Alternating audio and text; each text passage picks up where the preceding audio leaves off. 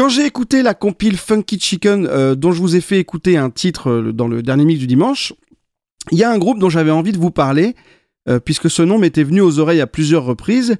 Et puis en creusant un petit peu sur le fondateur du groupe, je suis tombé sur un monsieur qui a eu une importance considérable pour la musique et le jazz plus précisément, que ce soit en Belgique ou au-delà de ses frontières. Et il s'agit de Marc Moulin, compositeur, pianiste, auteur, homme de radio, bref, un grand touche-à-tout. Marc Moulin est né en 1942 en Belgique à Issel. Il est le fils d'un sociologue et d'une poétesse essayiste et critique littéraire.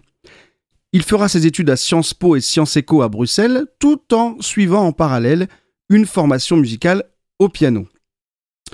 Influencé par la musique de Miles Davis ou Herbie Hancock, Marc Moulin sillonnera l'Europe dans les années 60 en tant que pianiste jusqu'à devenir un pionnier du jazz européen. Fort de son expérience, il rencontre fin des années 60 le guitariste de jazz Philippe Catherine, et tous deux avaient envie, lassés par le jazz plus conventionnel, d'explorer d'autres possibilités.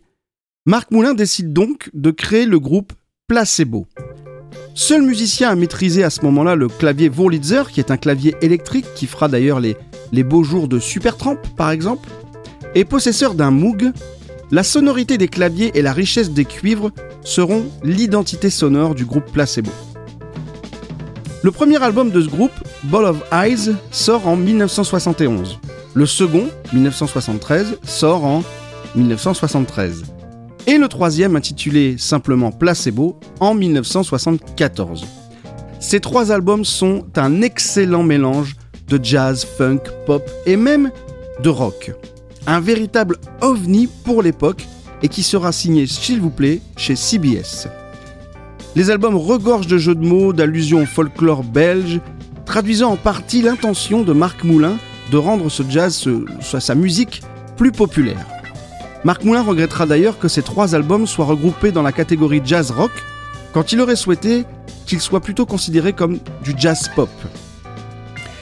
Malgré des critiques dithyrambiques à l'égard de ces trois albums, et c'est justifié, le succès ne sera pas au rendez-vous et Placebo met un terme à une carrière courte mais très créatrice. Marc Moulin décide donc de se lancer en solo et sort un premier album en 75, toujours chez CBS, l'album Sam suffit. L'album se veut résolument plus pop tout en gardant des envolées jazzesques et en commençant à sacrément toucher du doigt l'électronisation de sa musique. Parallèlement, il entre à la RTBF pour animer des émissions de radio comme Cap de Nuit, Dimanche Musique, King Kong, Radio Crocodile. Et c'est après un séjour aux États-Unis et un passage de deux ans chez Radio France qu'il retourne sur la RTBF avec plein de nouvelles idées. Malheureusement, les budgets étant réduits, on le laissera faire de la programmation mais pas de la production. La bande FM étant désertique à cette époque, l'idée lui vient de créer Radio Cité à Bruxelles et de s'intéresser à une musique qu'il ne connaît pas bien à ce moment-là, la musique grand public, et de quitter ses émissions de nuit pour un public de niche afin de faire allégeance au format pop. Et c'est dans cet état d'esprit qu'il lancera un nouveau projet, cette fois-ci intégralement dédié à la musique électronique, pop émergente. On est sur la fin des années 70. Ce trio sera nommé Telex et il proposera une musique toujours soucieuse d'explorer toutes les possibilités technologiques de son époque tout en gardant une certaine dose d'autodérision, comme avec leur premier album sorti en 79, Looking for Saint-Tropez, dans lequel figure une reprise hmm, atypique de Twist à Saint-Tropez. Le groupe Telex, à l'inverse de Placebo, va rencontrer un succès bah, mondial. Et certains de leurs titres, de leurs titres pardon, feront danser la planète entière dans les clubs. Telex sortira trois autres albums jusqu'en 1988, mais malheureusement, il ne convainc pas le public qui se désintéresse petit à petit du groupe. Telex tentera un retour en 2006 sans jamais renouer avec le succès. Marc Moulin, toujours dans son envie de produire la musique, de la musique grand public, produira plusieurs artistes de chansons. C'est lui qui, lancera la carrière de Lio, par exemple, mais qui signera aussi quatre albums avec Alain Chamfort et produira par la suite de nombreux artistes euh, grand public, mais également les albums de son ami Philippe Catherine. Pendant ce temps, il continuera à sortir ses propres albums, Picnic en 86 et Message en 92, animer ses émissions sur la RTBF, écrire des musiques pour la télé, pour le cinéma, se lancer dans l'écriture d'un essai d'abord, puis il intégrera le magazine Télé Moustique, un magazine télé dans lequel il publiera des chroniques pamphlétaires hebdomadaires intitulées Les humeurs de Marc Moulin, dont l'une est d'ailleurs ressortie récemment, tant elle fait écho à notre actualité. Je vous la partagerai dans la semaine, vous l'avez peut-être vu passer. Et en 2001, après 9 ans sans album, Marc Moulin fait un retour fracassant en proposant des albums solo d'un tout autre genre. Il va amorcer un mouvement qui deviendra un carton par la suite, l'électro-jazz. Cette trilogie d'albums sera signée chez Blue Note, au même titre que Saint-Germain qui avait lancé plutôt ce mouvement à l'époque en introduisant du jazz dans sa musique électronique. Bah Marc Moulin va faire l'inverse et va introduire de la musique électronique dans son jazz. Musique électronique qui a, qui a d'ailleurs pris un sacré coup de jeune depuis Telex. Ces albums seront un succès international et Marc Moulin remportera trois disques d'or. Il lancera enfin en parallèle la Minute de Jazz sur la RTBF, moment de vulgarisation du jazz qui a été au final la grande préoccupation de sa carrière. Et c'est ce tour de force qu'a réussi à faire Marc Moulin. Que vous aimiez le jazz, le funk, l'électro des années 80, l'électro de la vague French Touch, la trip-hop, les émissions musicales, la littérature, voire même le théâtre, car il a aussi écrit quatre pièces, un vrai boulimique ce Marc Moulin. Eh bien, vous pouviez tous trouver, tous vous retrouver dans l'œuvre de ce génie touche-à-tout, qui a mis toute son énergie au service de son art et de la culture populaire, du regard qu'il avait sur la société qui l'entourait, de la découverte de la musique par le plus grand nombre et de son accessibilité. Marc Moulin s'est éteint en septembre 2008 des suites d'un cancer, et sa mort n'a été annoncée publiquement, selon ses volontés, qu'après ses obsèques, dans un simple communiqué. Il est parti discrètement, comme il a toujours vécu, dans l'humilité.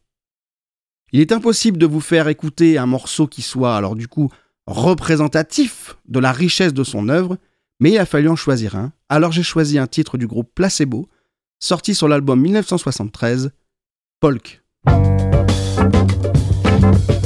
Thank you.